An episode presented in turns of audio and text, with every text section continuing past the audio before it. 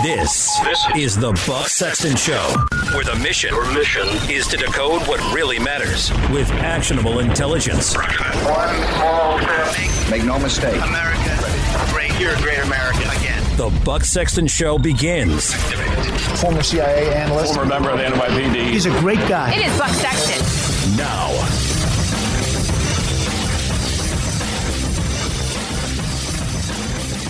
Slater Crusaders, America's the greatest country in the world. I say Slater Crusaders. Sorry, this is Team Buck, the Freedom Hut.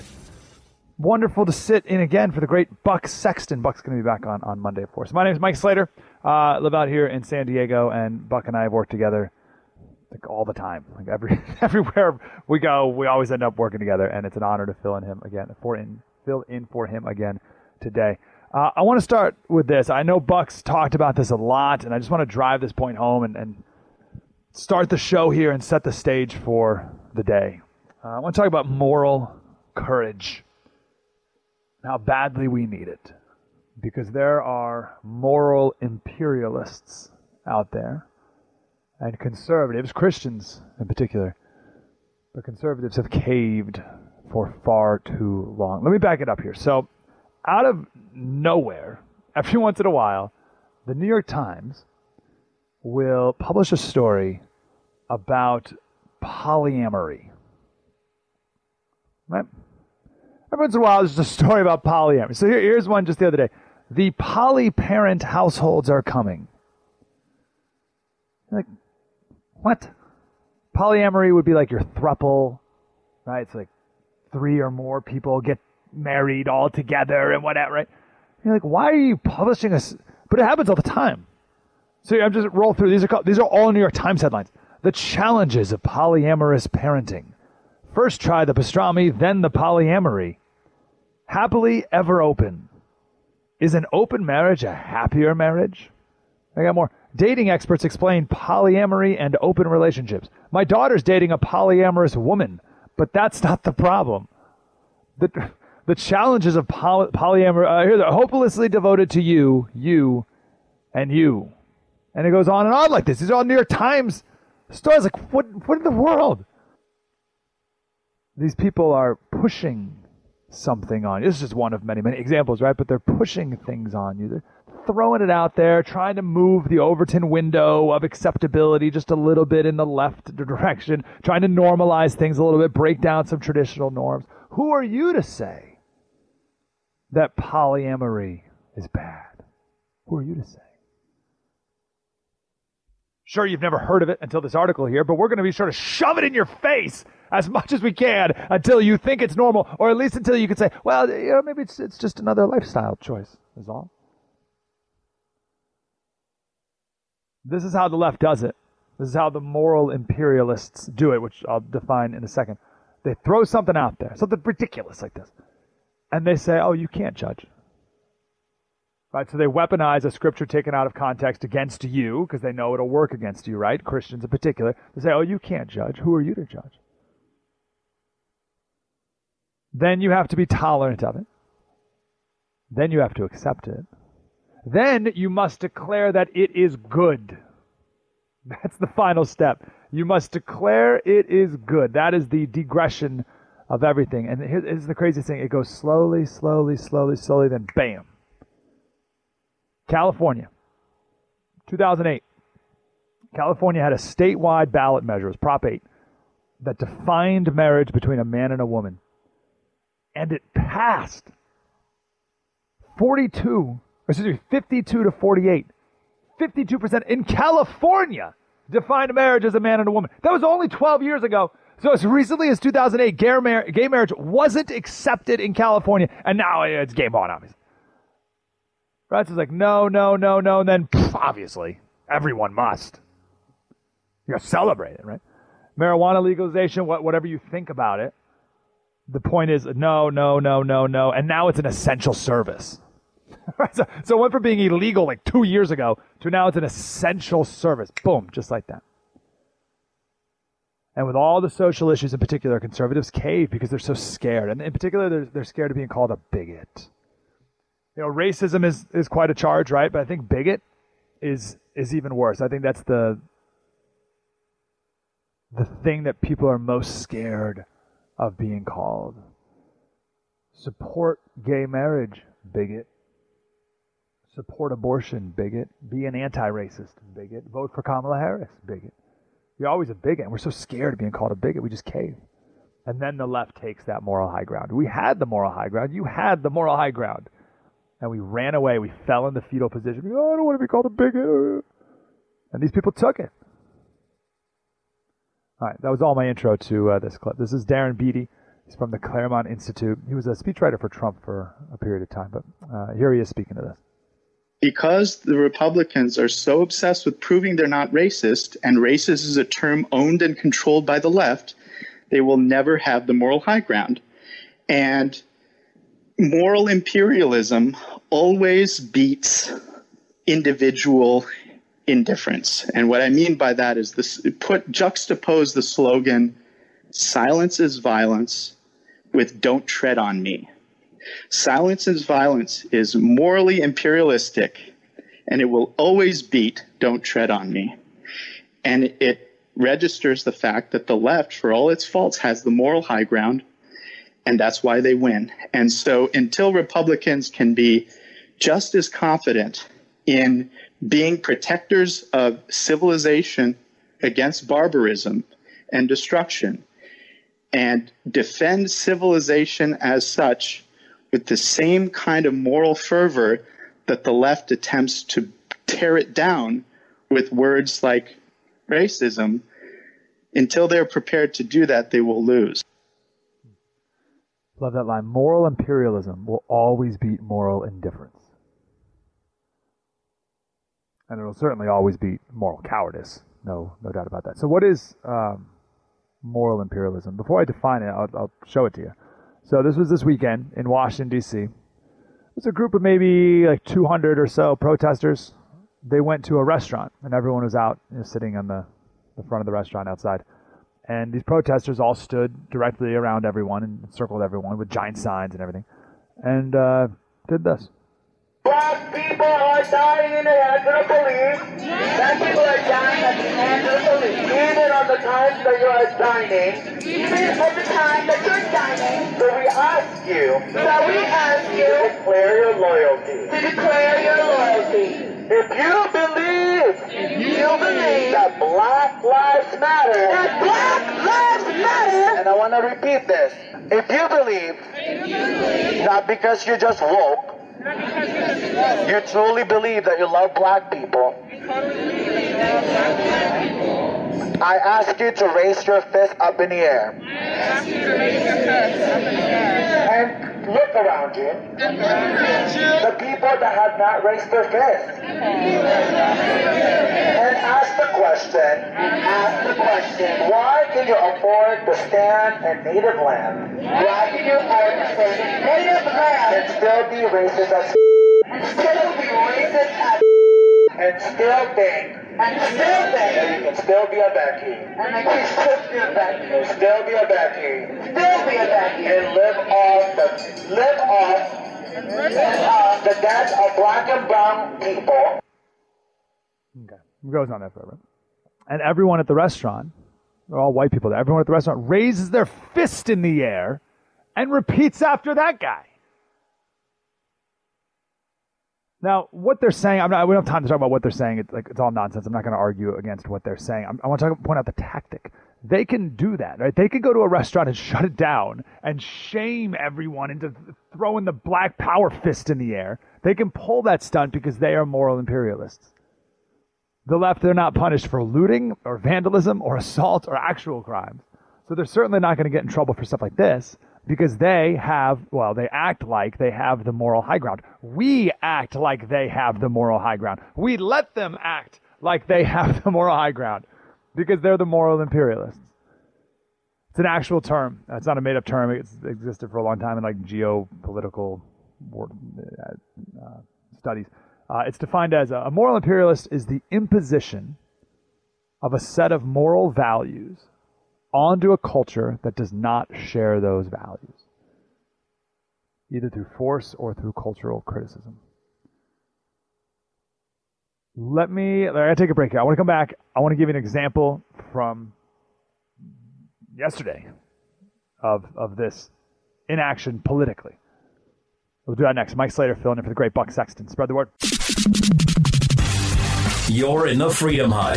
This is the Buck Sexton Show podcast.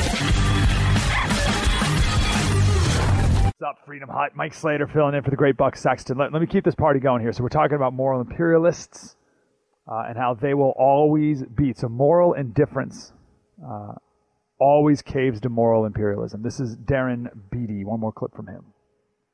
And having the moral high ground gives you the confidence to hold frame in a discussion.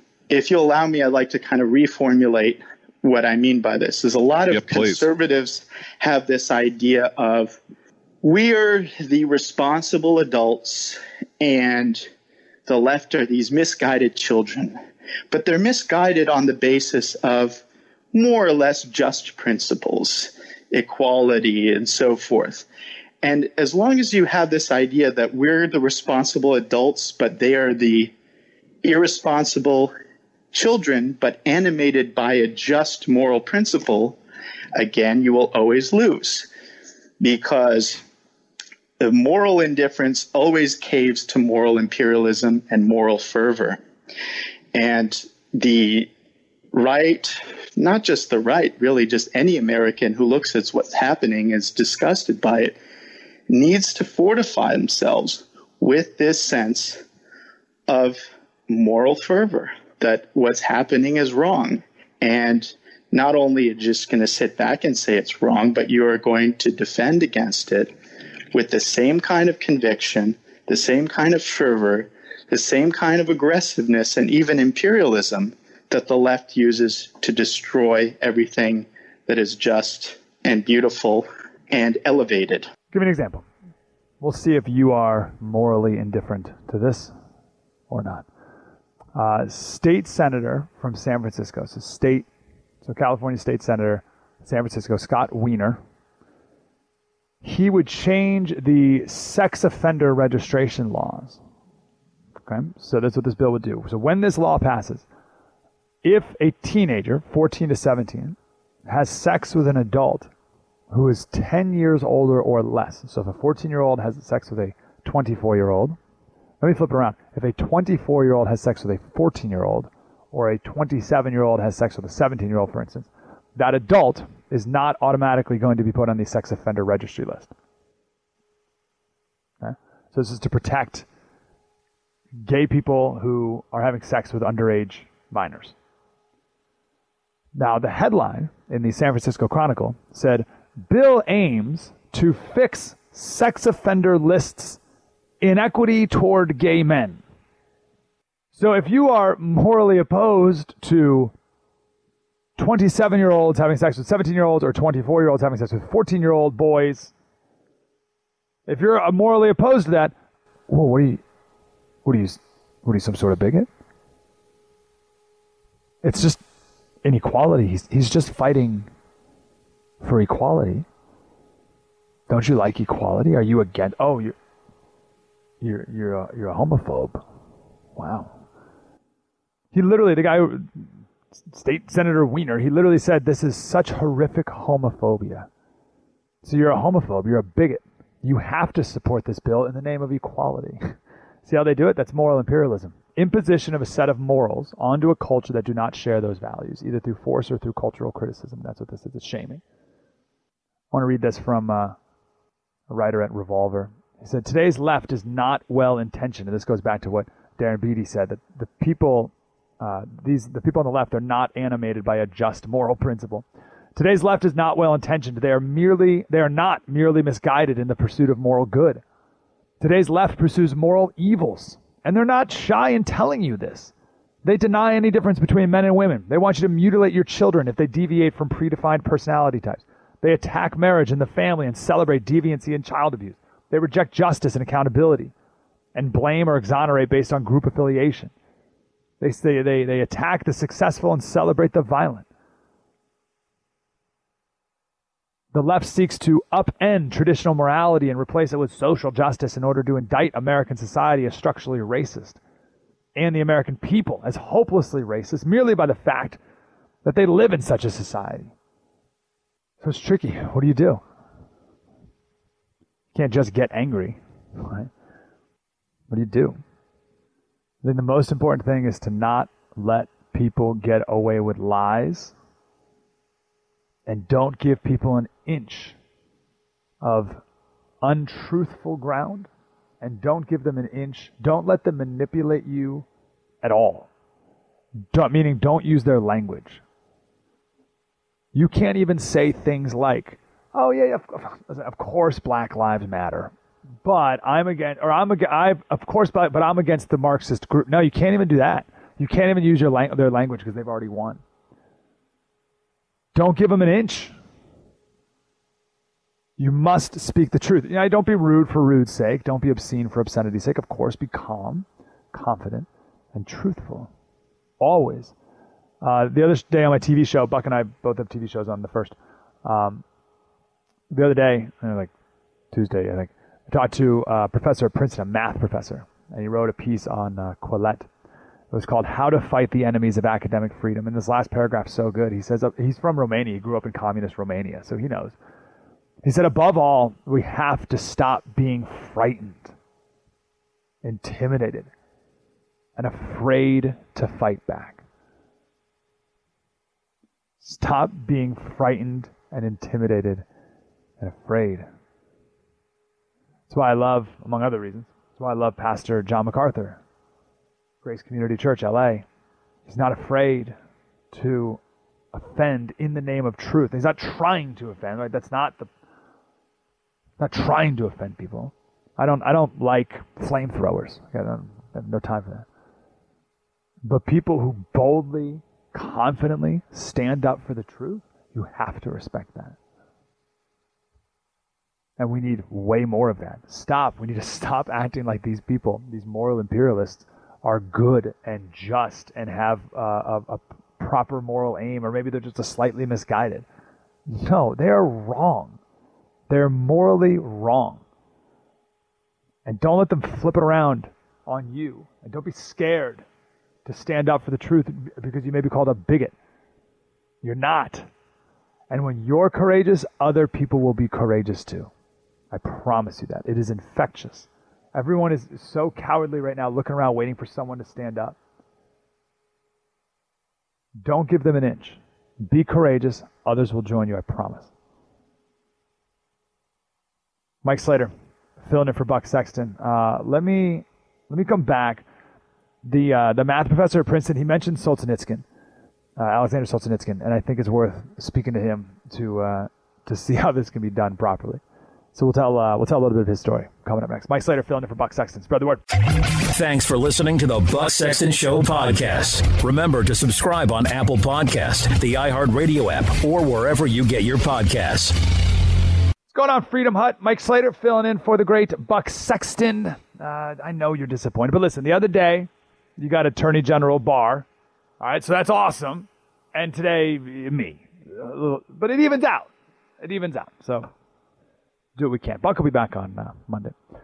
So the question is we're just talking about moral imperialism and uh, moral cowardice or moral ind- so you have moral imperialism on one side right they have the fervor uh, they take over the moral high ground and, and the rest of us are moral cowards or morally indifferent and we just let them have it that high ground and we need to we need to stop doing that so the question is how long will we allow the moral imperialists to take over before we finally say no more no one's willing to defend our statues, right? So we know that, right? So? Uh, okay, right? So, okay, good or terrible, but okay. Uh, the left, the far left, has marched through every institution there is. I, I truly believe that AM talk radio is the only aspect of popular culture that's not completely controlled by the left. Is that right? Can you, can you think of anything, any aspect of pop culture? I mean, you would say you'd, you'd say NASCAR would be one. I would like I don't know if that's true. Sports like the ultimate meritocracy, but that's not true. What's left? I don't. I think it's AM Talk Radio. I think you're here. This is it. Yeah, there's pockets on the internet that are conservative, but I, I mean, the internet's controlled by Google. Let's be real. So this is a bit of an aside, but when Trump wins again in two and a half months, I think the first thing the left is going to do is blame the tech companies for allowing Trump and therefore conservatives to have a platform. They're going to blame Facebook, they're going to blame Twitter for allowing Trump to spew his racist, vile rhetoric for the last four years. And these tech companies are going to be pressured to deplatform the president and then other conservatives with him. And so I, I, I think our days are numbered on the internet. I know that sounds dramatic, but uh, I think it's true. Just a couple months ago, like last month, I think, the biggest brands in America, the, like Coca-Cola, Unilever, Microsoft, Verizon, Samsung, like the Best Buy, like these are the biggest companies in America, stopped advertising with Facebook uh, until Facebook does more to stop the circulation of hate speech. Well, what's hate speech? Surely the first half hour of this show was hate speech by their standards. Right? To them, every single day, Buck comes right here and just hurls vile hate speech all day. right? I mean, you don't you don't think these tech companies, everyone, you don't think they're going to take down Buck? Of course they will. When Trump wins, this will be the first thing they do in their freakout. How much will conservatives allow? That's the question. Before we say no more, and I know I know just mentioned John MacArthur, but I know John MacArthur um, has, has referred to just how amazed, really, we all should be that so many Christians across the country have said, "Okay, no more church." That's fine. Gavin Newsom, please let me know when I uh, when when you will allow me to go back to church. Right? Like, what is that? Geez, that was easy to break up churches in America. That's all that took.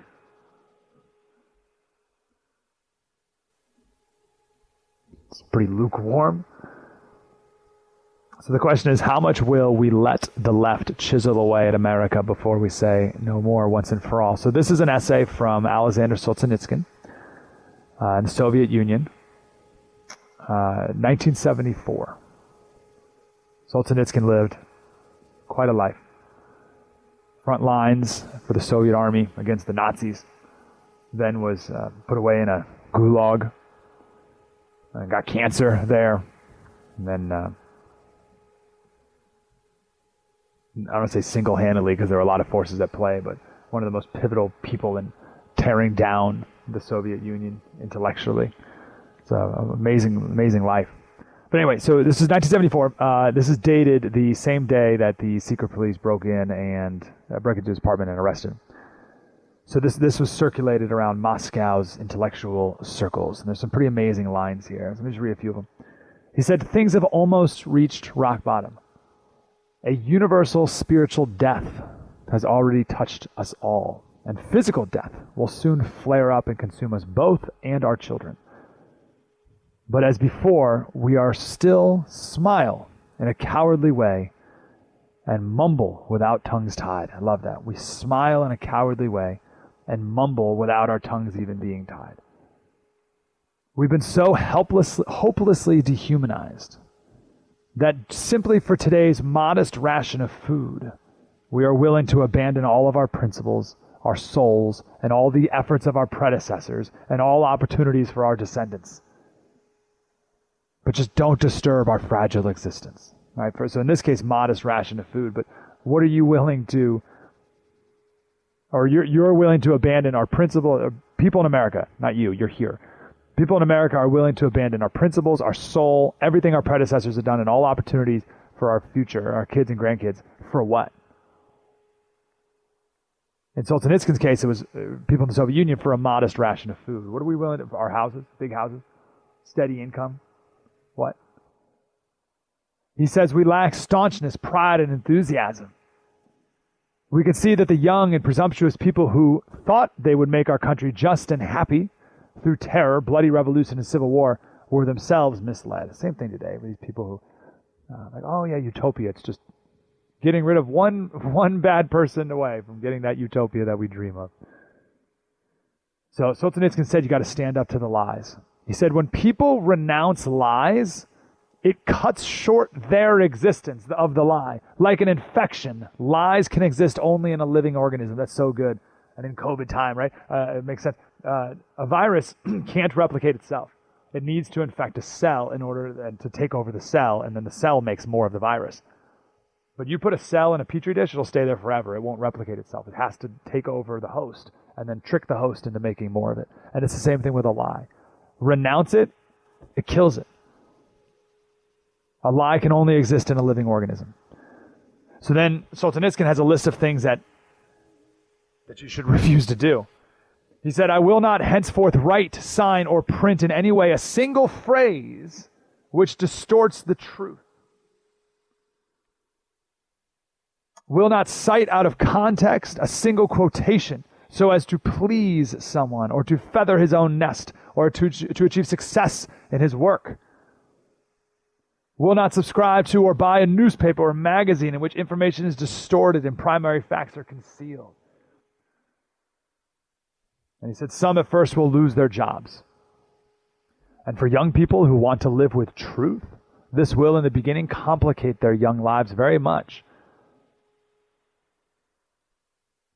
Because the required recitations are stuffed with lies and it's necessary to make a choice. If not, let him say to himself, I am in the herd and a coward. It's all the same to me as long as I'm fed and warm. If you're not going to do these things that, that require moral courage, if you're not going to have it, it's fine. Just say to yourself, I'm in the herd and a coward, and it's all the same to me as long as I'm fed and warm. Just admit it. So what's enough? I don't know. We just keep doing this stuff, right? Like remember a couple months ago, drag queen story hour was a thing, and it was everywhere. It was all over the place. And no one really stopped it. Right, these moral imperialists took the took the moral high ground from us, and they said, "Oh, drag queen story hour, that's good. That's a good, important thing. Bring your kids." Remember that? It was, right, before COVID, right? And I'm sure it'll be one of the first things they bring back. drag queens would come into libraries and read to little kids. And some were sure to do a little drag show for the gleeful audience as well. And if you were against it, what were you called? How much more ground are we going to let these moral imperialists take? Mike Slater, filling in for Buck Sexton. Spread the word. You're in the Freedom Hut. This is the Buck Sexton Show podcast. What's going on, Freedom Hut? Mike Slater, filling in for Buck Sexton.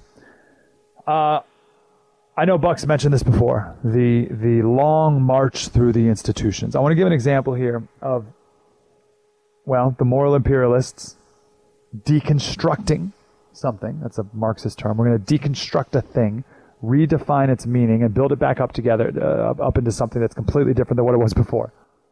And people go went along with it, except for the morally courageous few. So the march through the institution. So uh, Louis Althusser, he's the most relevant guy through this. He was a French Marxist in the 50s. Uh, in 1980, he strangled his wife to death. Little aside there, but uh, so he broke down society into two different entities. There was the repressive state apparatus, as he called it, the repressive state apparatus. That was the police and the military. And then you had the ideological state apparatus. Uh, and it was that that the that that was going to bring in the Marxist revolution. Karl Marx always thought there was going to be a Marxist revolution around every corner, and it never happened. And then Gramsci in the 20s thought it was going to happen. It never happened. And it just kept never happening, never happening, never happening. So, so this guy out, out he said, no, we're going to make it happen by marching through the institutions. So we're going to take over the institutions from within. And he defined the ideological state apparatuses as the church, the education system, the family, the legal system, uh, the political system, but mostly regional, like local and regional, so like school boards, uh, trade unions, the press, television, literature, arts, and sports. He even put sports down. And we've seen the left has taken over every single one of those, have they not? How'd they do it? Well, they acted like moral imperialists, and we acted like cowards. But not anymore. That's my encouragement here, not to you know, be mean to us, to me. I've been, I'm part of that. I'm done. I'm, I'm over it. Not, not being a coward anymore. It reminded me of this chapter from uh, this book Bonhoeffer. Um, what's it called?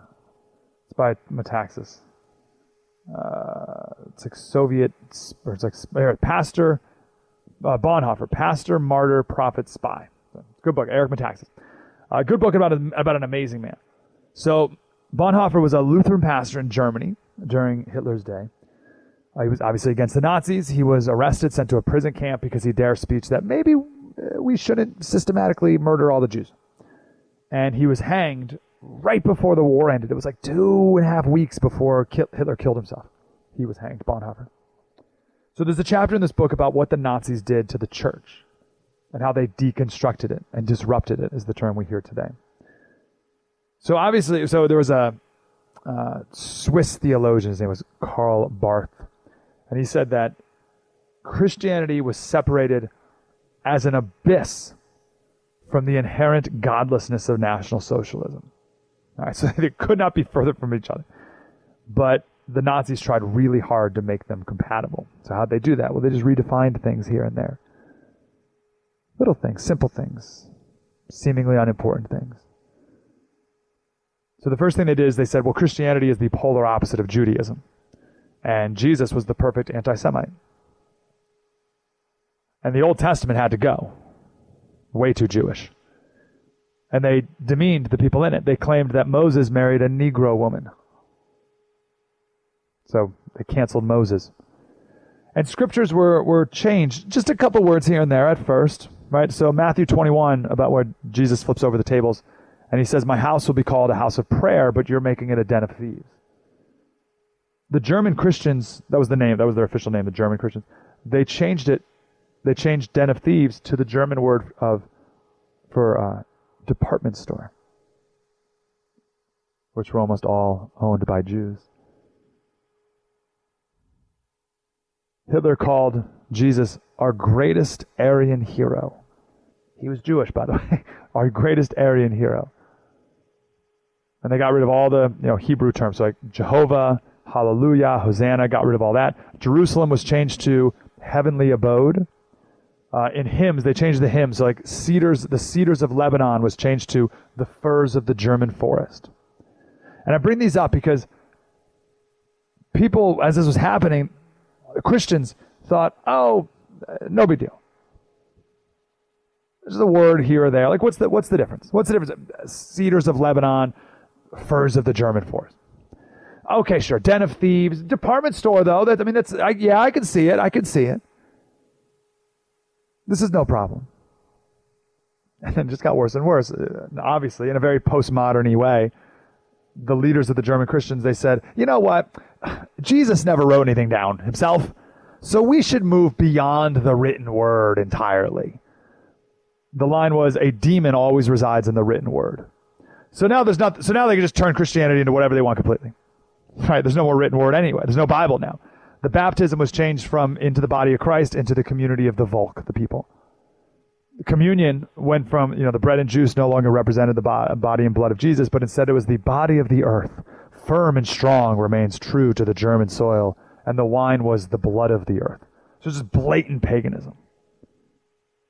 And then it wasn't long before Jesus had to go. Because Jesus preached love and grace and forgiveness and repentance. Things that were not, not really high up on the, the Nazis' prayer list.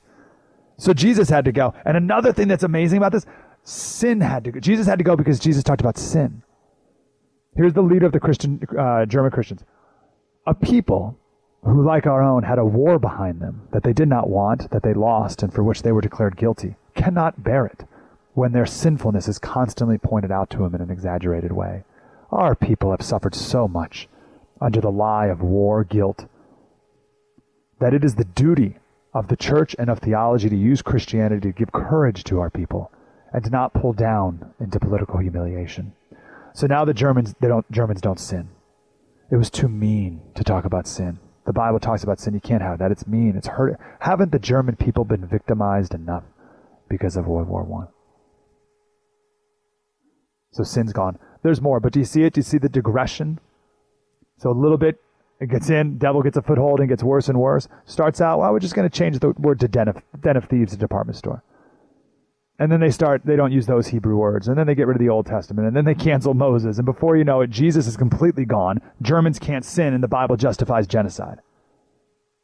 Do not give an inch of the truth. Mike Slater filling in for Buck Sexton. Spread the word.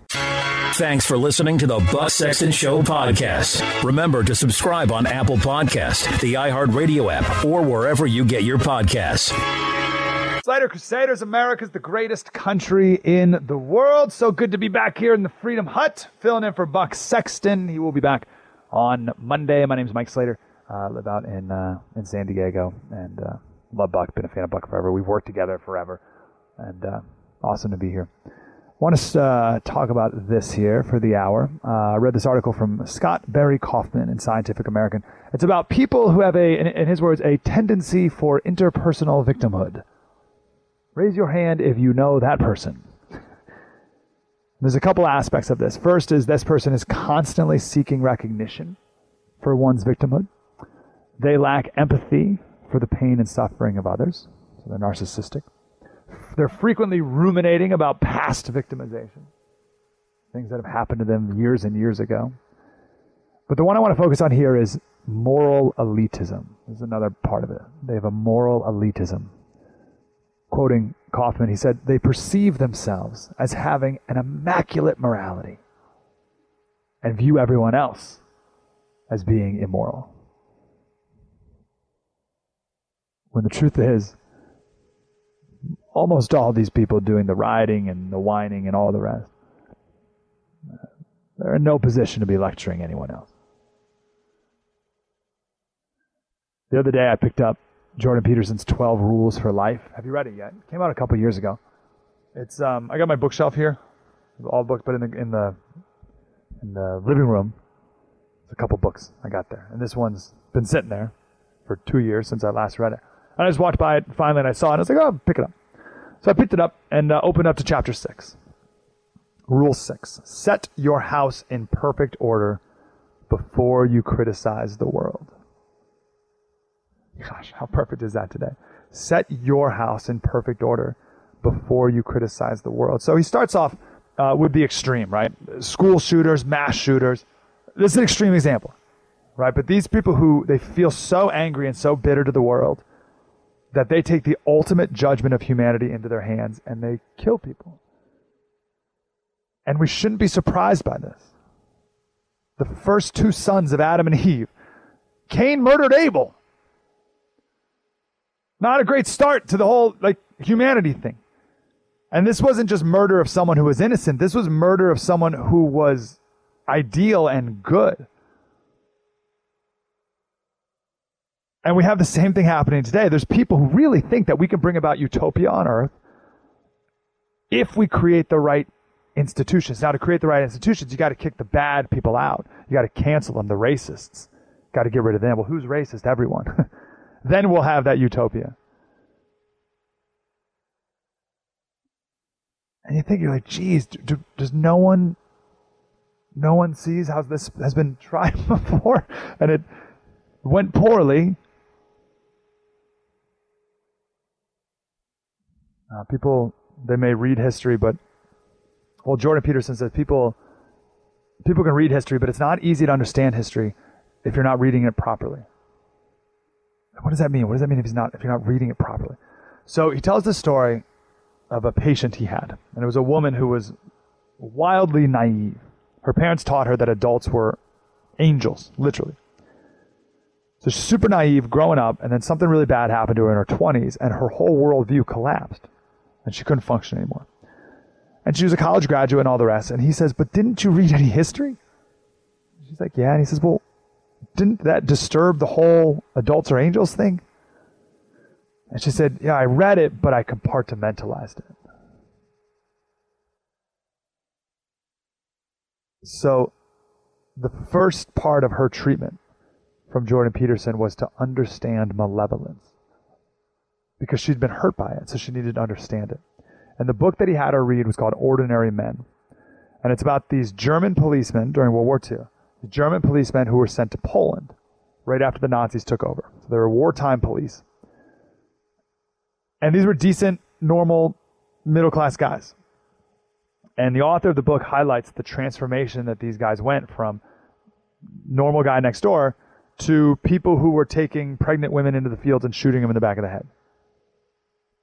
And you're like, how could a. And it's a brutal book, and it's about how an ordinary person, and I know you're thinking right now, you're thinking, oh yeah, but I would never do that. And that's Peterson's point. it's a brutal book about how an ordinary person and people can very easily transform into a Nazi murderer. Here's Peterson on here. And I had to read that. I said, but don't you compartmentalize it. This is about you, right? This isn't about someone else. When you read history, you think, well, that's about someone else. It's like, unless maybe you're a victim and you identify with the victims. It's a very rare person who reads history and identifies with the perpetrators. But unless you read history and identify with the perpetrators, then you don't understand history at all. And so, who wants to understand that? And I get my students, I said, look, I've told them this for 30 years. Here's something you have to understand. If you were in Nazi Germany, the statistical probability is overwhelming that you would have been a perpetrator. Right? You think you would have rescued Anne Frank. It's like, think again. Those people are very, very, very, very rare. They put their lives on the line to do that. They put their families' lives on the line to do that. You think you're one of those people? Really? It's like that, all that means is that you know nothing. You know nothing about yourself. You know nothing about people. You know nothing about politics or economics or history. It's a harsh lesson. Can we read history and see myself in the perpetrator? It's hard because when we read history, we're always the heroes. Right? That's the moral elitism that I was talking about before. Like, I'm perfect, I'm wonderful. But all these other people and all these protesters and rioters that are out there now, they think they're so wonderful and so perfect. But in the past, oh, everyone before me, they were all awful. Because I'd be an, we'd all be abolitionists back in the day of slavery, right? You ask any kid today if they were alive in the 1800s in the South, if they'd be an abolitionist, and every single one of them would tell you they are. They would be. Oh, I'd definitely be an abolitionist. No, you wouldn't. no, you absolutely would not. Because there were very few. But we all like to think we would. Bill Maher, even a couple weeks ago, he said, Who are about cancel culture? He said, Who are these perfect people out there in the world today who have never made any mistakes of any kind? And he, said, he said uh, his next line was something like, and don't they think it's going to come around and, and bite them in the, you know what? And no, they don't think it will come around because they think they would have been abolitionists. They think they're perfect. They're moral elitists. They're perfect in every way. So, what do we do with this? See, I see there's three ways you can handle it. You can naively go through life thinking you're a wonderful person. And then, meanwhile, you're canceling people and treating people terribly and being a bad person, even though you think you're so great. You can know you're a bad person and then be a bad person. That's true too. Or you can know you're a bad person and then be a good person. But that's hard. And there's no fourth option. There's no know you're a good person and be a good person. That's not that's not possible. The best you can do is know you're a bad person and then be a good one. Peterson in his book he talks about another client of his. Uh, her mom died when she was young. Her grandmother, who she was raised by, was a terrible, terrible person and her dad was an addict, just a bad life. And he said, my, my client had a son, and she perpetuated none of this with him. He grew up truthful and independent and hardworking and smart. And instead of widening the tear in the cultural fabric that she inherited, she sewed it up. She rejected the sins of her forefathers. Such things can be done. We're going to share a story coming up at uh, in the next hour of uh, Jonny Kim. It's one of the most amazing stories I've ever heard of, of, a, of a traumatic childhood redeemed. Of someone who had every reason to be bitter and angry and, and treat people horribly the rest of his life. And instead, he went on to live, is living Well, I'll tell you, he'll be a household name soon. Jonny Kim. He rejected the sins of his forefathers. He knew his capability of being a bad person, and he actively is working always on being a good one. And that's the deal. When you're a victim of evil in the world, you can either perpetuate it or you can end it. Nietzsche, Nietzsche talked about this. So Peterson says, start small. Start small. He says, Have you taken full advantage of the opportunities offered to you? Are you working hard on your career, or are you letting bitterness and resentment hold you back and drag you down? Have you cleaned up your life? If the answer is no, here's something to, to try. Start to stop doing what you know to be wrong. Start stopping today. Don't blame capitalism. Don't blame the radical left or the iniquity of your, of your enemies. Don't reorganize the state until you've ordered your own experience. Have some humility. If you can't bring peace to your own household, how dare you try to rule a city? Before we get to the ultimate example of that in the next hour, I want to share a uh, mythical example. And then, uh, you know, we already mentioned Solzhenitsyn, so we'll do it again. We'll do two Solzhenitsyn references in one day. You're in the Freedom Hut. This is the Buck Sexton Show podcast. Going on, Freedom Hut? Mike Slater here in San Diego, filling in for the great Buck Sexton. Thanks so much for being here and giving us a chance. I know you want to just change the dial right now because you're like, I wanted Buck. This is not Buck. I'll try to make it worthwhile for the next few minutes here. I want to give an example of of, uh, of what we were just talking about here. Um, people overcoming trauma conquering it, breaking the cycle, doing something heroic. Let me do a let me do a mythological one first, and then we'll get to a real life story. Hercules. So when I think Hercules, I think uh, what's the Hercules? Hercules. What what movie is that? Not Doctor Dolittle. What's what's the movie? Whatever you know. You know what I'm talking about. I think that, and then I think uh, like the Disney movie or whatever. But we need to change that. Uh, you heard of the 12 labors of Hercules? So these were the, the king told him to do these impossible tasks, and he did them all. Uh, killed this lion, killed this nine-headed hydra snake, uh, the whole thing. Right. My favorite was the um, there was a task that was supposed to be humiliating. That's why the king had him do it. It was humiliating. It was impossible and humiliating. He had to clean out the king's stables, huge stables. He had like a thousand cattle. Right. He had to clean out the king's stables in one day impossible and degrading. Because at least, I mean, at the other, like, if you had to go fight this, the, the dog that's uh, protecting the gate of Hades, and you lose, uh, you could die a hero's death, right? But if you, if you die under filth of the stables, right, there's nothing heroic about that. So that was the point of that one. And he did it. And he did it by redirecting a river, and the river redirected and flushed out the whole stable. But anyway, the point is, why did he do these things?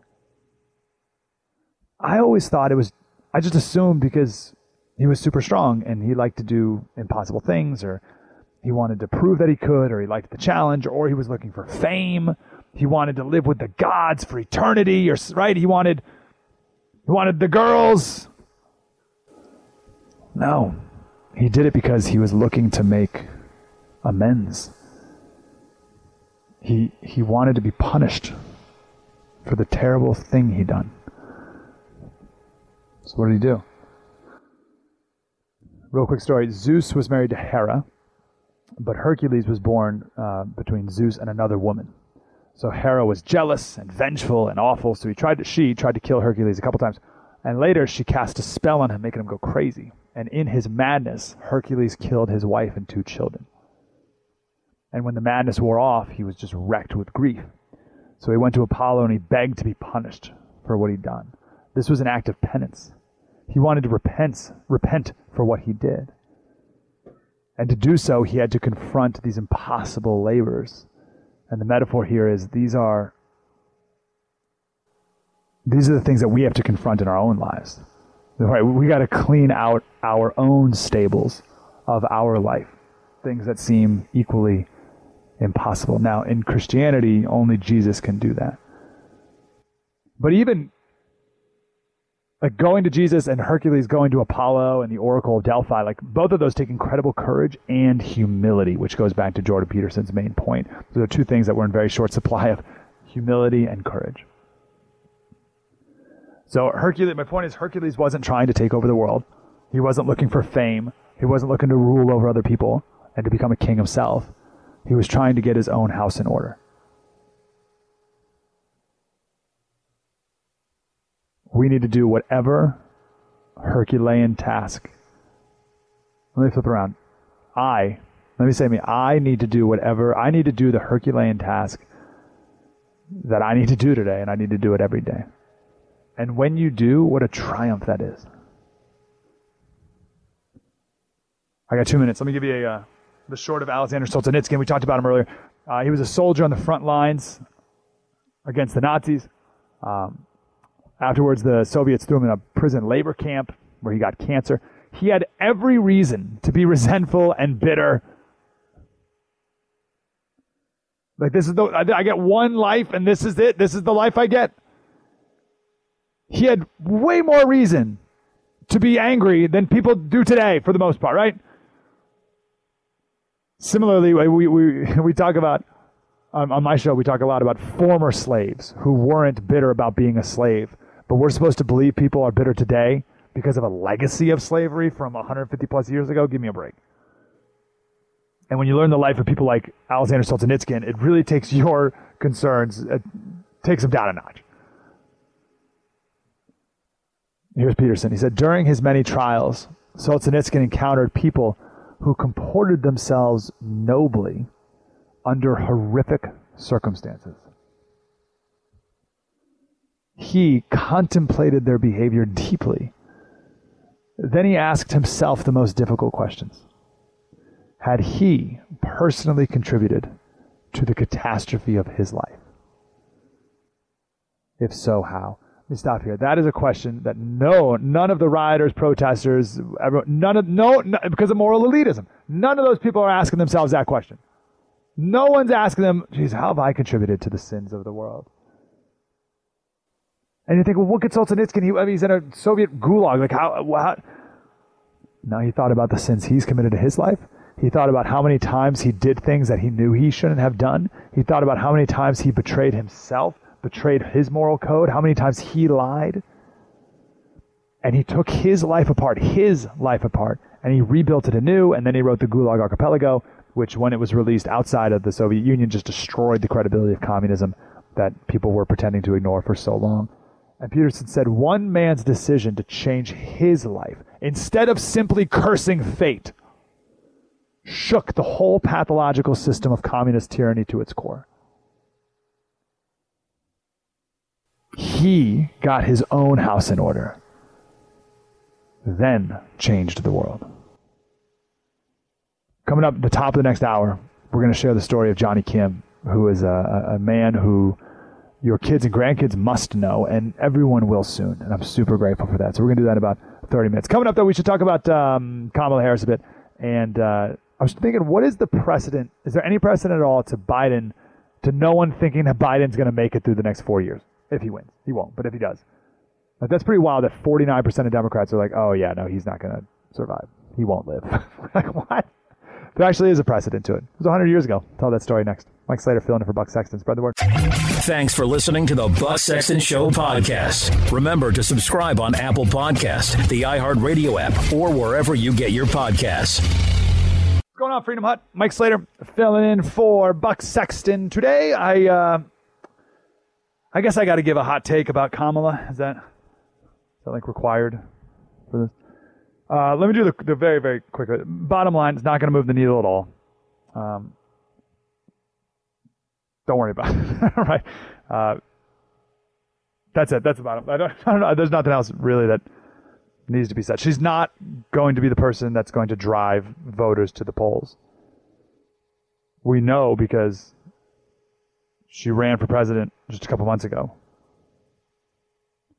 So 49%, and it didn't go well. 49% of Democrats, 40, 73% of Republicans, but 49% of Democrats don't think that Joe Biden is going to make it his four year term if he wins. That is a stunning admission.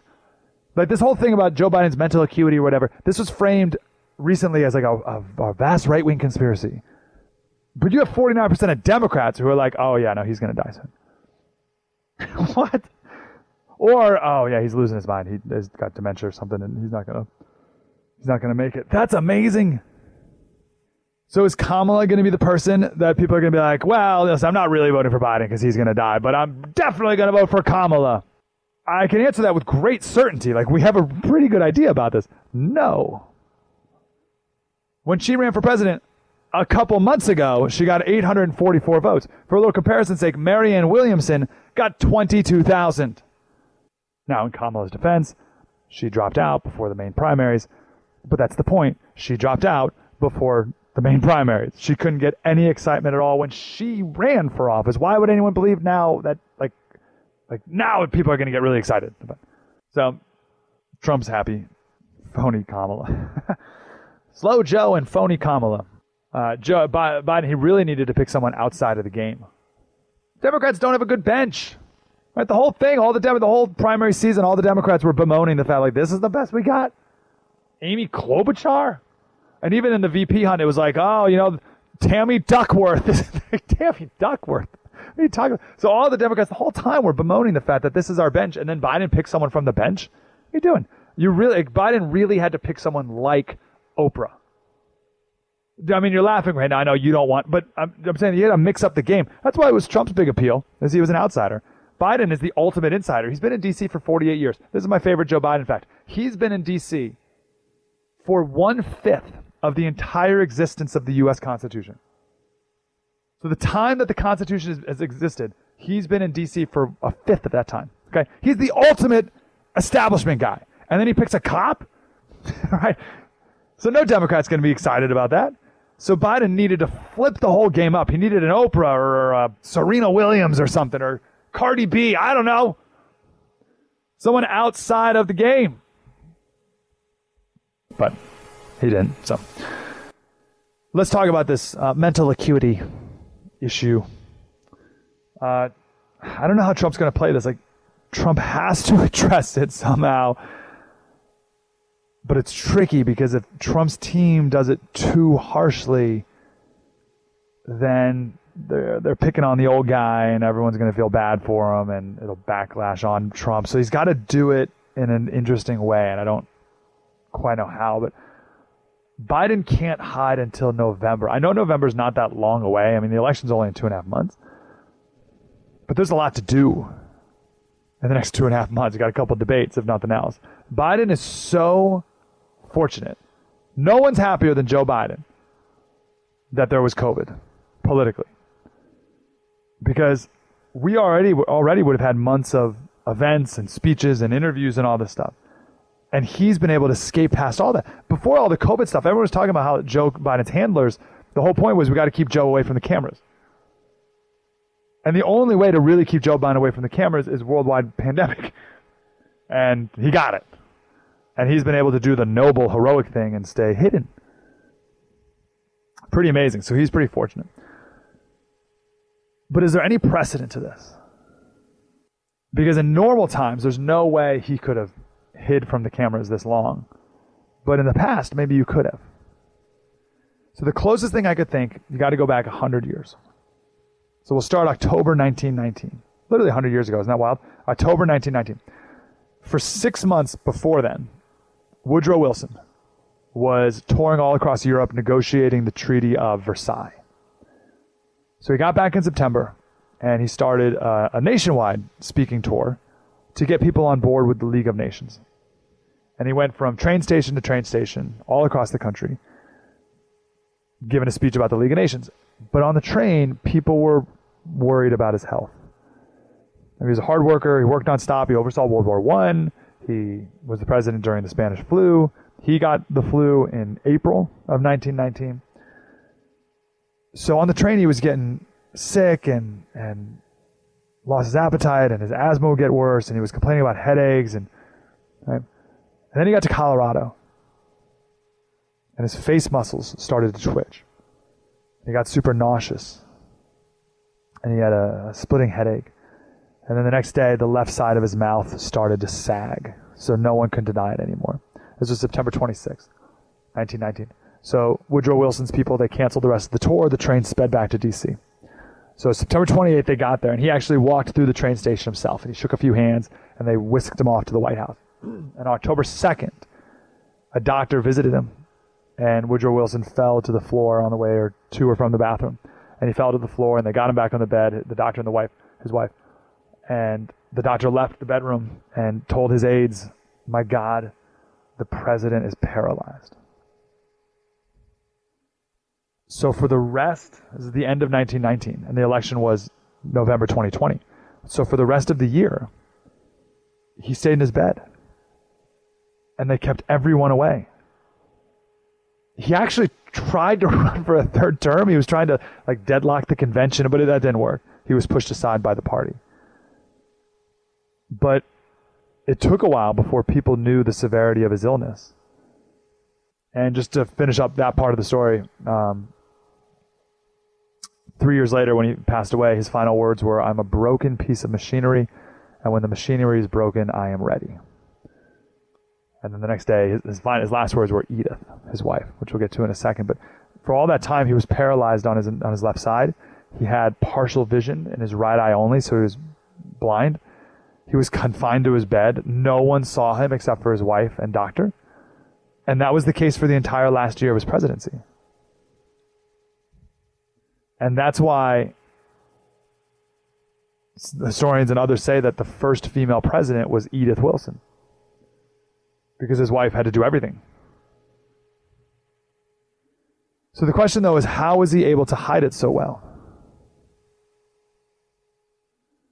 Enter Louis Seibold, reporter at the New York World.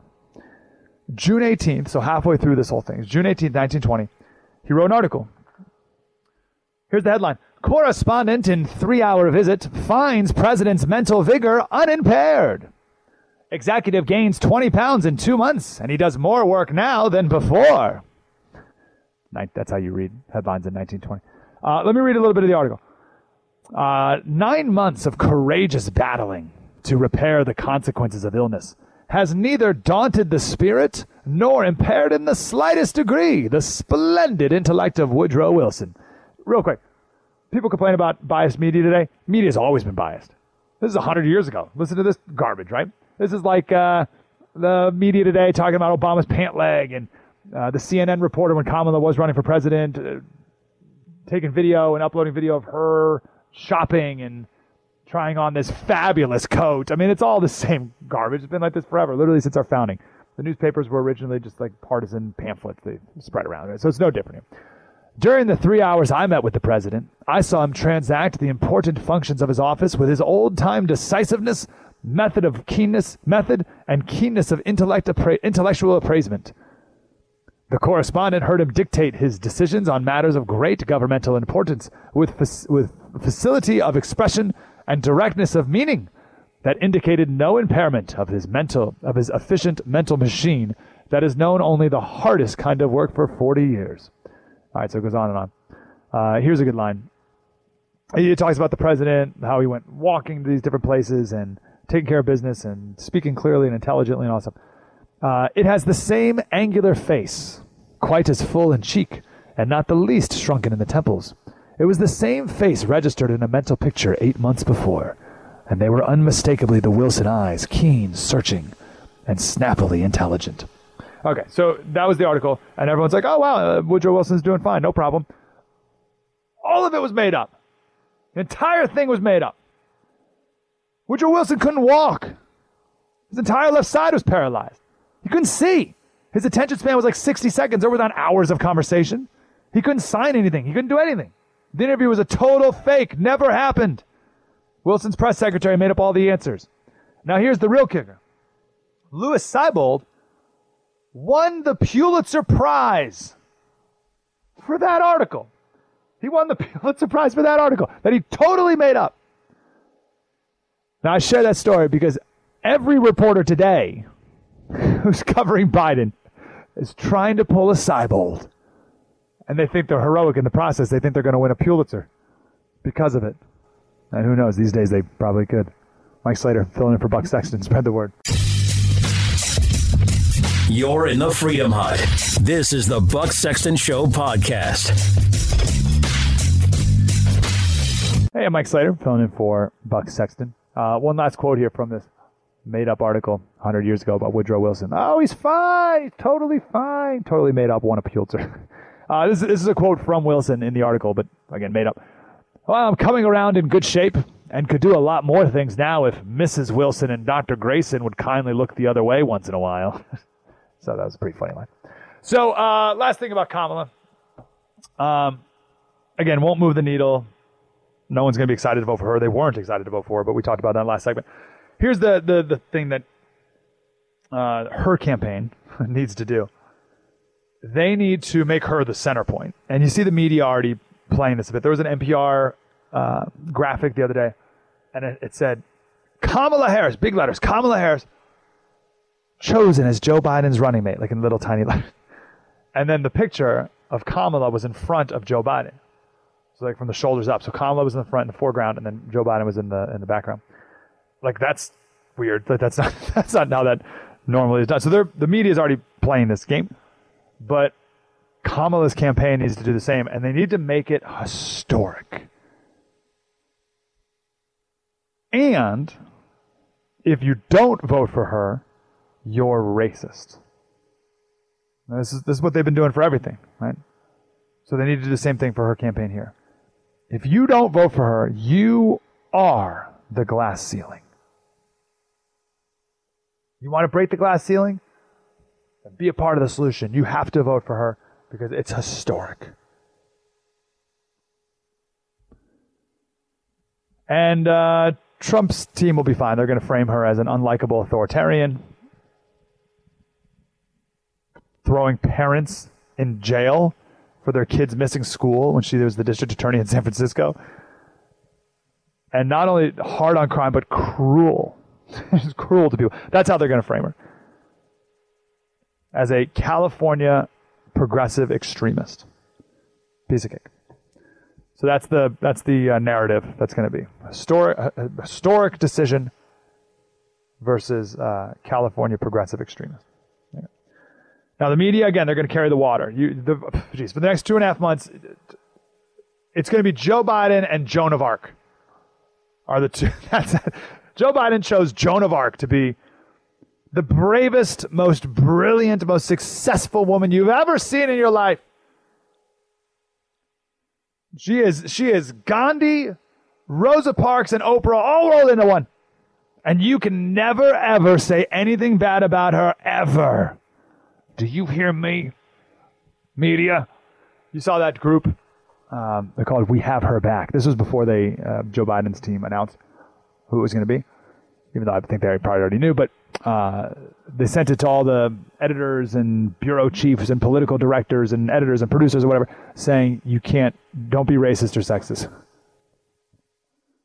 Uh, avoid sexism and racism by uh, avoiding commentary on Biden's running mate's ambition, which Kamala Harris has a lot of. Just ask Willie Brown.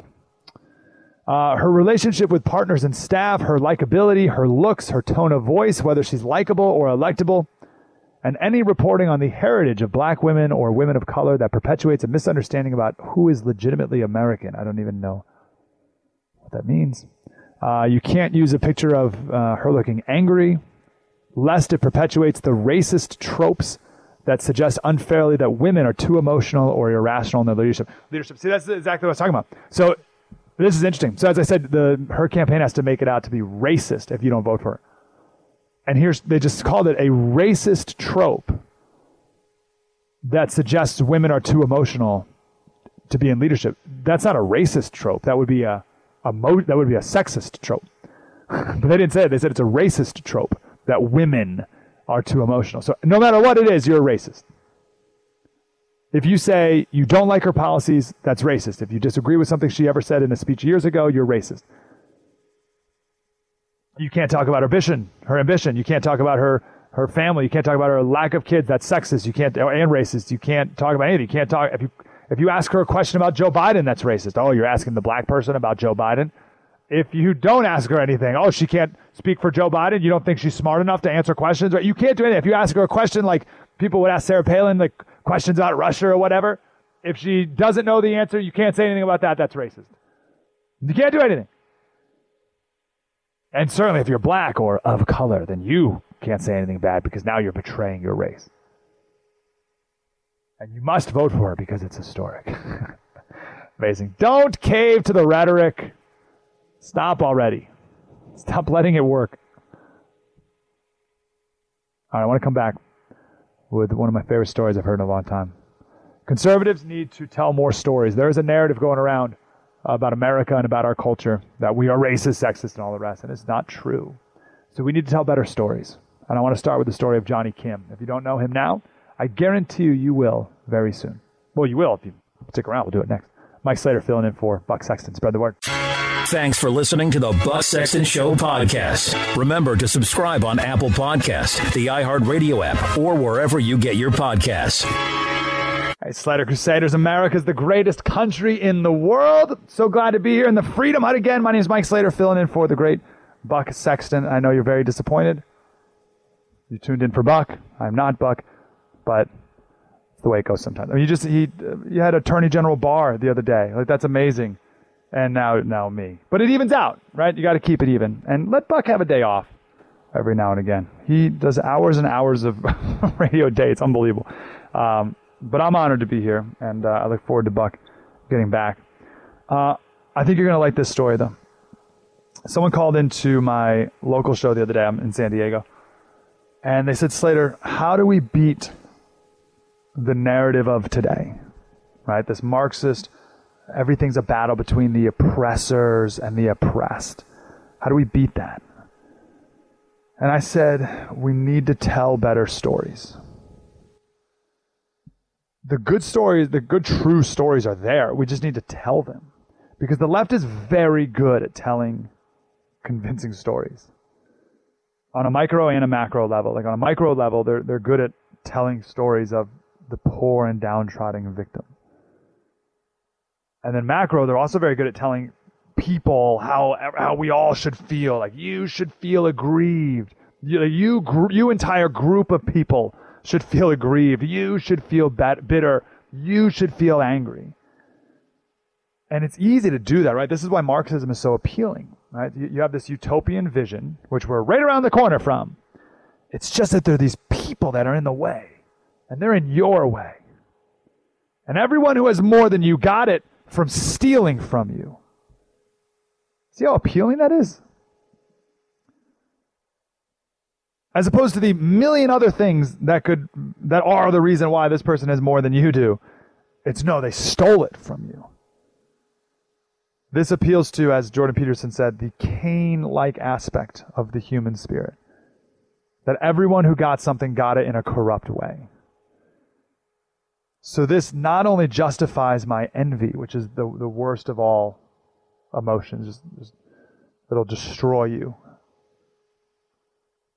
so it not only justifies it, but it also justifies all my actions that I would take to level the field. And it makes me look virtuous when doing it. that's that's amazing. Right? So so if you're you're walking around and you feel you feel envious and you feel aggrieved already a little bit, you're telling me that this envy is good and understandable and justifiable and I can do whatever out of it and I'm noble and virtuous? It's very appealing. Resentment is very powerful and people use it to manipulate you. There's a, uh, so that's Marxism. That's the story that they tell. Uh, I just finished this book called um, Sex and the Catholic Feminist. It's so good. It's by Sue Ellen Browder. I was uh, sitting on the counter the other day, and my my wife saw it. She said, "Are are you a Catholic feminist now?" It's like, "No, no, no. There's a reason it's called that. Trust me." It's a, and great, great book. It's all about the feminist movement and uh, the sexual revolution. Everything's so good. And she has this line. She says, "Stories speak to our hearts. They tell us not only how we might live, but how we should live." And that's why we must watch the stories we tell and the stories we trust with a vigilant eye. We've been told a lot of stories for a long time that are not true and that feed off of the worst instincts inside of our human nature and manipulate us. We need better stories. And I want to tell the story of Jonny Kim. His parents were immigrants from South Korea. He was born right after they came here. It was in 1984. And his dad was a violent alcoholic. From as young of an age as he can remember, he had this desire to protect his younger brother and his mom from from dad. And it was nearly daily. For months at a time, on and off, his mom would be scared to be home at night. So she would be at home during the day and she would make the kids dinner and then she would leave and she would sleep somewhere else. And then their dad would come home at night, drunk, and the whole thing, right? One day, he came home early. And his mom was still there. And he was furious. And Jonny's telling this story, and he remembers the day. It was February 21st, 2002. And Jonny could smell the whiskey on his dad's breath, and he, he knew, I mean, he smelled that all the time, but he just knew that there was something different about this moment. There was even, even more tension than normal. And his dad looked at Jonny, who was 17 at the time, looked at Jonny and said, well, here it is in his own words. This is Jonny Kim on Jocko's podcast. My father came up to me, and some of the last words he said to me was, I'm sorry, Jonathan. And he pepper sprayed my face. Um, and then all I hear in the kitchen is my mother screaming for help and saying, He's got a gun. So I then, you know, fight or flight, Do you do what you need to do to protect the people you love. So I got up and I did my best to, to, to fight him and get that gun. Um, and you know, fought as hard as I could, as as strong as I guess a 140 pound year old kid could do at the time. Um, but I, I lost that fight. I still have a scar right around here um, from when my father was he was able to get a hold of a dumbbell nearby and smash my head in with it. And uh, i think um, they kind of turned the fight and he was able to get his gun out of his pocket. Got the gun out and they were pleading with him. And jonny said by the grace of god or Jonny kept saying, uh, "It's not too late. It's not too late." And by the grace of God, he shot it in the air and then ran out the back door. So mom called 911. Cops came, ambulance, whole thing. Jonny went to the hospital to get his head stapled up. And he got back. Like imagine that day so far, right? Gets back home, and he know he walked in to his room and he noticed that the furniture in his room shifted a bit. Because his room has access to the attic. And he noticed that the furniture moved to gain access to the attic. So Jonny told police that he thinks his dad is hiding in the attic. So police came, sectioned off the area. They confronted his dad, and as Johnny put it, shots were fired and my father was killed.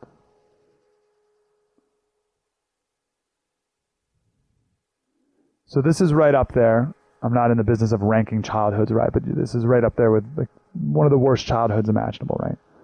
Terrified his entire life, torturous. Like every, every once in a while, his dad would wake him up in the middle of the night with a cold glass of water to his face, and then have his son pick out something that his dad would destroy in front of him. And his dad did that to hurt his mom, right? So like that's cruel. Terrified his entire life of his dad. And I'm sure he even thought that he was somewhat responsible for killing his dad, right? I mean, he's the one who told the police that he was hot, right?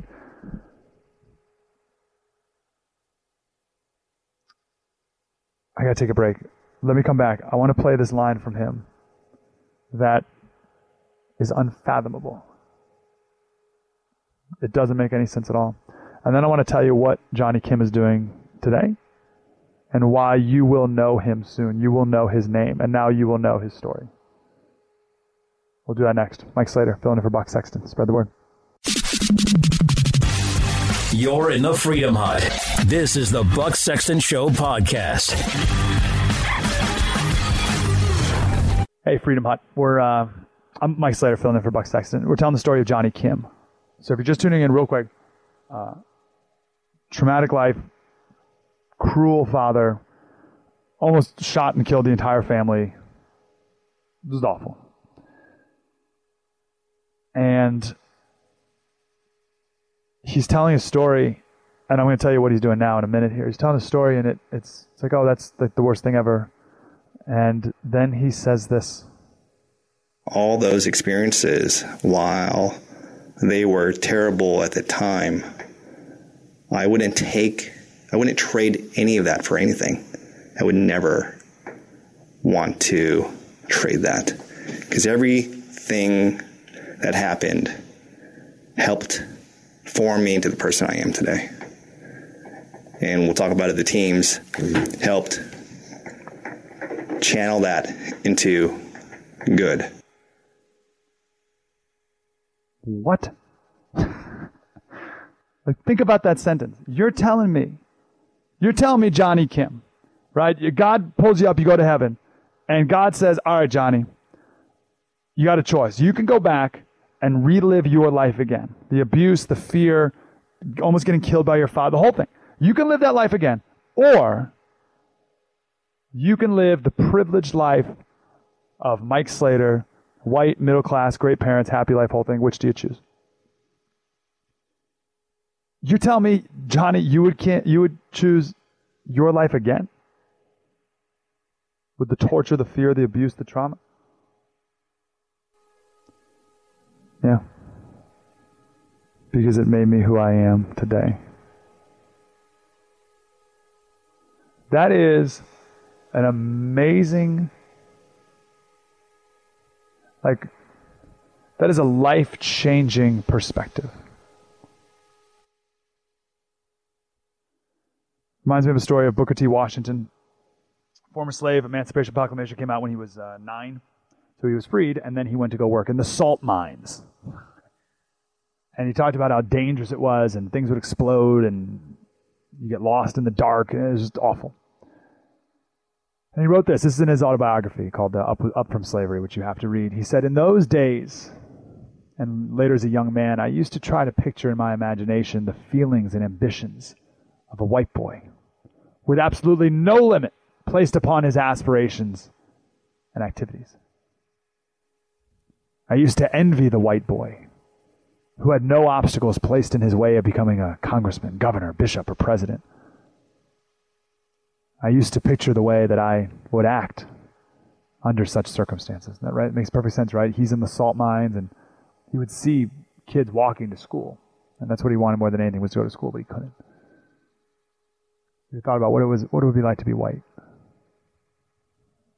And what it would be like to be live a life where you could just do whatever you wanted.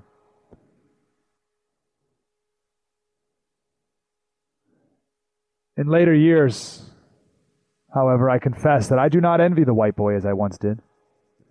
I've learned, here's the line I've learned that success is to be measured not so much by the position that one has reached in life, as by the obstacles which he has overcome while trying to succeed. And looked at from this standpoint, I reached the conclusion that often the Negro boy's birth in connection with an unpopular race is an advantage so far as real life is concerned. With few exceptions, the Negro youth must work harder and must perform his tasks even better than a white youth in order to secure recognition. Now, a lot of people look at that today and they're like, oh, isn't that awful? Isn't that terrible? And Booker T. Washington said, no, it's great. Out of the hard and unusual struggle which through which he is compelled to pass, he gets a strength, a confidence that one misses, whose pathway is comparatively smooth by reason of birth and race. From any point of view, I had rather be what I am, a member of the Negro race, than be able to claim membership with the most favored of any other race. I share that because these are two men who have every excuse to be bitter. Every excuse, genuine, rightful excuse, right? These aren't people who have microaggressions. Oh, he, um, this person said uh, something. No, these people have real, real reasons, but they did not let it consume them. And in fact, they used their trauma for good to go and serve others to the point where if they had to do it all over again, they would choose the exact same life they lived. Come on. Now, we as conservatives, we need to share more of these stories so our kids and grandkids can grow up knowing that when bad things happen, it doesn't have to ruin them. You don't have to ruminate about it. You don't have to harp on it. You don't have to be bitter about it. You don't have to complain about it. You don't have to whine about it forever. In fact, it can make you stronger. Consider it pure joy. My brothers and sisters, whenever you face trials of many kinds, because you know that the testing of your faith produces perseverance. I got to give the kicker the story. Jonny Kim, what do you think he what do you think he did with his life? Yeah, if you guessed a Navy SEAL, you'd be right. Became a Navy SEAL. Now, if you guessed Harvard Med School graduate, you'd also be right. He went to the SEALs and then Harvard Med School. And you think, oh, okay, Slater, what are you telling me? Maybe he's an astronaut too? Yep. Jonny Kim's an astronaut. That sounds like a joke. He's a Navy SEAL, then went to Harvard Med School. Now he's an astronaut, and he's in the I think it's called the Artemis program, which is set to go to the moon in the next couple of years. Hmm. Like that's like a joke, right? Like, like he goes uh, Navy SEAL, then doctor, and they're like, "Oh, what are you gonna do next? Become an astronaut?" Like, oh, actually, you know what? I heard someone they said, "Yeah, guy can't hold a job." Look what he was able to accomplish because he didn't let bitterness consume him. Could have. That's the power of a story. Let me end with this. Um, Jonny Kim, he's at the police station, and the detective comes to tell him about his dad. The detective I talked to, he said, Son, I'm sorry to tell you, but your father is dead. And this is one on one in a room. And I was just emotionless, just stone faced. And he said,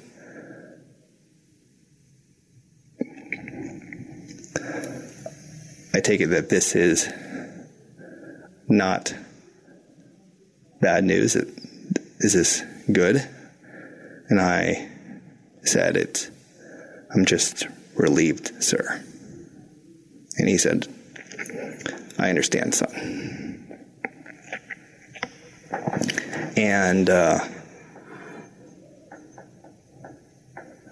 it's it's just a day for so many reasons that uh, that helped me be reborn into the person I wanted to become, that I've always wanted to become my entire life. And I knew from there that maybe, just maybe, I had what it took to be a SEAL. Sumner Redstone, who just passed away, he said, Success is not built on success, it's built on failure. It's built on frustration. Sometimes it's built on catastrophe. Do you have what it takes to be a blank? Not even in spite of the things that have happened to you, but because of those things. Mike Slater, filling in for Buck Sexton. Spread the word. Thanks for listening to the Buck Sexton Show podcast. Remember to subscribe on Apple Podcast, the iHeartRadio app, or wherever you get your podcasts. What's going on, Freedom Hut? Mike Slater, filling in for the great Buck Sexton. Give the man a day off. He'll be back on uh, on Monday, better than ever. Just uh, to wrap up the Jonny Kim story, which is one of my favorites. That's the power of story, and we got to get back to him if we want to take take this back, take the narrative back of, of what America is and who we are. So on my local uh, my local show, I'm here in San Diego, and on TV show, Buck and I are both on the first. Uh, we've spent a lot of time talking about telling the story of ancient Greece and how they became a democracy, and Rome and how it became a republic. You know, we just think like, oh, Greece was a democracy. Yeah, yeah, but how did it? How? oh yeah, the Roman Republic. Yeah, how did it become a republic? I mean, you've, you've heard of, maybe you've seen the Magna Carta before, you've heard of it. Uh, how did that happen? How did England create that?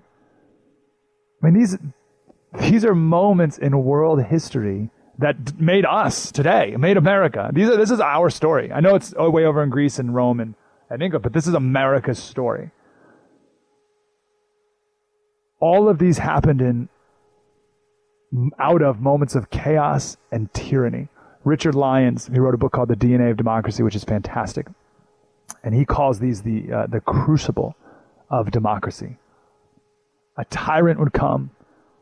It was too much. Something there was something that would trigger it. It was just too much, and the good people rose up and liberated everyone. And that happened all the way to America, but it came out of tyranny. That's the point. So that's a macro example. The crucible of tyranny led to freedom.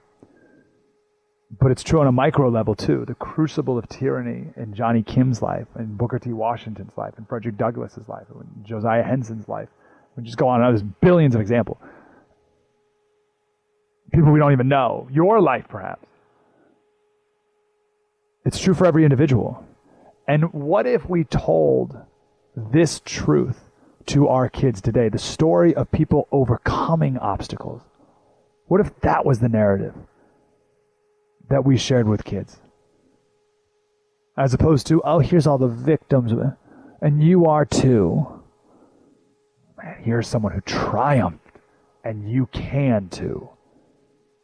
How much different would our world be today? That's a totally different planet we're living on. So how do we get that back? We got to tell the right stories. Maybe uh, hey, let let let Buck know you want me to fill in again, I'll, and we'll do we'll do that. We'll take a whole uh, we could do hours and hours. I'll try to do it in an hour. We'll do the story of Greece, and we'll do the Greece democracy, and we'll do the story of the Roman Republic. I think we, we could do both in an hour, and then we'll do the Magna Carta, but that has to be another half hour. We'll do that next time I fill in. Um, all right, changing gears here a bit, kind of. This is Matt Kay. Have you seen this? I'm sure Buck did a segment on it. I missed it, but I'm sure Buck did. Uh, he's a teacher at uh, the Science Leadership Academy in Philadelphia, which is a magnet public school. And he wrote a book, wrote a book about how to have a meaningful race conversation in the classroom. And he put this on Twitter. He's since deleted it, which is a bummer because his comments are bad, but the replies are even worse. He said, uh, let's see. So he said, virtual class discussions will have many potential spectators, parents, siblings, etc., in the same room. We'll never be quite sure who is overhearing the discourse. What does this do for our inclusion and equity work? I am most intrigued by the damage that helicopter parents can do in honest conversations about gender and sexuality. And while conservative parents, it's you, are my chief concern, uh, I know that damage can come from the left too. If we're engaged in the work of destabilizing a kid's racism or homophobia or transphobia, how much do we want their classmates' parents piling on? Man. Uh, so let's we got to talk about this. So for the billionth time, this is a uh, but maybe this is the first time you've seen it, and that's why I play it over and over and over again for the last seven years. This is a clip from 2013. This is MSNBC. This is a promo, and I just want to be very clear. This is not a slip of the tongue. This was a written out, made many takes, edited, produced, signed off on through many layers of bureaucracy, and then aired multiple times on MSNBC. Here it is. We have never invested as much in public education as we should have because we've always had kind of a private notion of children. Your kid is yours and totally your responsibility. We haven't had a very collective notion of these are our children. So part of it is we have to break through our kind of private idea that kids belong to their parents or kids belong to their families and recognize that kids belong to whole communities. Once it's everybody's responsibility and not just the households, then we start making better investments. Amazing. So that's Melissa Harris Perry or Perry Harris or whatever. She was a Princeton uh, professor at Princeton for a while. Uh, so they're not your kids, right? We got to get rid of the private notion of the family. So for Marx and Marxists, the two obstacles that are in the way of a Marxist revolution are the church and the family. And in the, um, I was going to talk about the church. Sorry, I meant the church. Uh, let me say a quick thing about the church for some reason, people think that uh, the Marxists are going to tear down every other aspect of society, but they'll leave the church alone. The single most important culture making aspect of the individual and a society. You think the Marxists are going to march through all the institutions except for that one? of course not. They're infiltrating the church as well. We talk about a lot that a lot about that on my my local show and on the TV too. But Um, the church and the family. And in the Soviet Union, every effort was taken to take over the ownership of children. And now, since then, feminists have taken over that same mantle. The goal of feminism was to get the woman out of the house. The greatest good was a working woman or climbing the corporate ladder. If you want to control the population, you break down the family. And if you want to break down the family, you pressure all the women to leave the home. And that's what feminism has done. I know so many women who have worked, worked, worked, worked, worked their entire adult lives, law school, med school, dead up to their eyeballs, and then they have a kid and they don't want to work anymore. But there is this huge societal pressure to get back in the workforce. You're not living your full life, your true life. You're not living the life a woman should live unless you go back to work. And they don't want to, but they feel this huge pressure that they must. And it's because they've grown up in this soup of feminism uh, for their entire lives. And it's a huge shame, but we'll table that for another day as well. We'll talk about that next time, too. Um, anyway, the left, so they want to get rid of kids and the church and, and family. So they replace it with this idea of the village. Now, they've taken this concept of the village, which is definitely true, right? Like, I have a village. It's, it's my family, and then neighbors, and friends, and extended family, and then the community, and my church. That's a village. I have people I can call on right? Everywhere for every different thing of my life, and it's amazing. It's the greatest blessing of my life is the, this village that that you have to create. By the way, you have to actively go make it. There's a great book called The Council of Dads, of similar theme. Uh, but you have to go make your village. The problem with, with the left's village is they've removed the dad from it, all the dads from the village with welfare, and they removed the moms from the home with feminism. So all that's left is the state. That's the village they're talking about. It's not a village like your village. Their village has Gavin Newsom as the village elder or whatever, right? Like, so it's a very different village.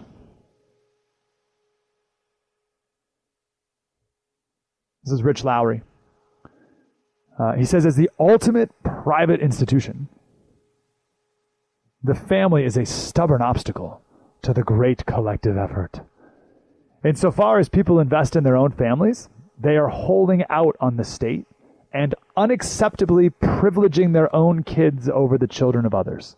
These parents, they say, are selfish, small minded, and backwards.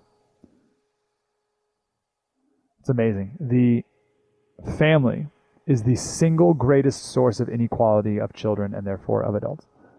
The family is the single greatest source of inequality. That's what the left. Like the left's main goal, like anti-racism and everything, it's all about equity, equality of outcome what is the greatest driver of inequity? Family. That's the main driver of inequality.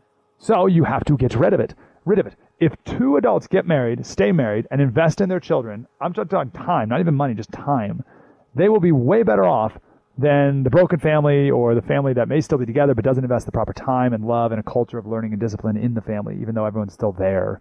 Right? Two totally different lives are lived. My kids are going to have a huge leg up over someone else's because my wife and I work really hard to produce a level of inequality over other kids. Now, that's not the goal. It's not like the goal is like, oh, we need you to be better than him. That's not the goal. The goal is we want you to be the best possible. And the effect of that is, well, you're going to be better off than that other kid over there whose parents don't invest the same. And I don't feel bad about it a lick. And neither should you. Do not let people shame you for doing what's best for your children. You saw a lot of this when the schools are shut down, so a lot of parents put together like these learning pods or these micro schools or whatever, and the left came out and said, "Oh, that's so unfair." Nope. Listen, we can come up with solutions for everyone too, but do not try to shame me from educating my children. Lowry says that the family is so essential to the well being of children, has to be a constant source of frustration to the uh, egalitarian, egalitarian statist, a reminder of his limits of his power. it's true. I got, I got in here. We got to take a break, but with COVID, there's going to be one of two ways we go here as a country. We are either going to embrace school choice, which is Rand Paul's plan, and I know Ted Cruz and even Trump the other day mentioned this, where everyone just gets a voucher for whatever twelve, fifteen thousand dollars per kid, and you go spend it however you want, private school, public school, uh, homeschool, tutoring, whatever you want to do. It's your money. You go do what you want with it. Or we as a country are going to decide, and this election will make a difference, that this is just the end of all school op- school choice options. No more charter schools, no more private schools, no more homeschooling, because we got to get rid of all inequality completely. We are going to move in one of those two directions. That is absolutely for sure. And obviously, I hope we move in the direction of more freedom. But these people, they want total control over your kids to the point where they're like, oh, I don't even. Be aware, teachers, there's going to be parents watching when you try to do the work of dismantling their transphobia. Mike Slater filling in for Buck Sexton. brother the word. You're in the Freedom Hut. This is the Buck Sexton Show podcast. Hey, Freedom Hut. Mike Slater filling in for the great Buck Sexton today. Thanks for being here today. Hope you enjoyed it. It's our last segment. This maybe is not the best thought to kind of end on, but I'll give it a shot. Maybe it'll come around. Uh, Jonathan Haidt, who I love very much. H A I D T. He's wonderful. Um, thinker. He wrote this. He said, When we look back at the ways our ancestors lived, there's no getting around it. We are tribal primates. We are exquisitely designed for life in small societies with intense animalistic religion and violent intergroup conflict over territory. We love tribal living so much that we invented sports, fraternities, street gangs, fan clubs, and tattoos. Tribalism is in our hearts and minds. We'll never stamp it out entirely, but we can minimize its effects. Here is the fine tuned liberal democracy hypothesis. This is a classic liberal, not you know, Democrat. Liberal democracy hypothesis. As tribal primates, human beings are unsuited for life in large, diverse, secular democracies unless you get certain settings finely adjusted to make possible the development of stable political life. This seems to be what the founding fathers believed. Okay, so this is, this is so smart. So democracy, like we're just not built for this. Democracy is really hard. So you have to fine tune a lot of different aspects in order to make it function at all. And it's very unstable. This is not normal. this is democracy. And our founding fathers knew this. Now, the most important aspect of this was the individual. Our founders knew that man is fallen, man is broken, our nature is not good. Uh, James Madison in Federalist, I think 10, he said, The latent causes of faction are thus sown in the nature of man. Which is why they devised the system of checks and balances and the states and federalism and the senators were elected by state governments, which is not the case anymore because of the 17th Amendment and all, all this stuff, right? There's a finely tuned machine that they invented, that they created. but we've messed with it. We've tinkered with it so much and it's not finely tuned anymore. Just the institution, like uh, like the Constitution, our federal government, and our systems of government. But we as people aren't as finely tuned as we need to be either. It's the classic story, and I love it. It's a bit, you know, over over over used, but it's it's so good, and it's true. It was the story of uh, Ben Franklin right after the Constitution was presented. Uh, this well, there's a couple different tellings, but the, the story has become that a woman said, "What have you created?" And Ben Franklin said, a republic, if you can keep it. My understanding is the actual story is someone came up to Ben and said, Well, doctor, what have we got? A republic or a monarchy? That was, right, he kind of led him a bit. And he said, Oh, a republic if you can keep it, but it doesn't matter. The point is, if you can keep it. That's Ben Franklin saying, Hey, guy, we created a finely tuned machine here for you. Just are you familiar with the finely tuned universe theory? This is how I became a Christian. There's so many, countless variables that must be precisely finely tuned in order for life to exist on Earth, in order for the Earth to exist in the universe. Like everything has to be so per- that if one little thing, like the like the rate of gravity or the force of gravity, if one little tiny variable was just a little tiny, then life wouldn't be possible, and it's impossible that that happened uh, randomly. Uh, same thing with the democracy, with America. Everything has to be so finely precise. And the most important thing is these founders said that you can only maintain this if you are a virtuous people. John Adams, our Constitution was only made for a moral and religious people. Benjamin Rush, the only foundation for a useful education in a republic is to be the aid of religion. Without this, there could be no virtue, and without virtue, there could be no liberty. and liberty is the object and life of all Republican governments. Gouverneur Morris, he said, for avoiding the extremes of despotism or anarchy, the only ground of hope must be on the morals of the people. And Ben Franklin said, only virtuous people are capable of freedom. As nations become corrupt and vicious, they have more need of masters. Now, we've never been perfect, but I, there's always been an ideal of virtue that existed. There's always been an ideal. And today, even the ideal is attacked. And that's what I'm most concerned about. Kids growing up not even knowing that there is an ideal to reach for. Not your kids, though. Not your grandkids. And that's the part where I'm encouraged. Thanks for letting me be here. I'm grateful. Buck's the man. He's awesome. I hope I can do it again. Have a great weekend. Spread the word.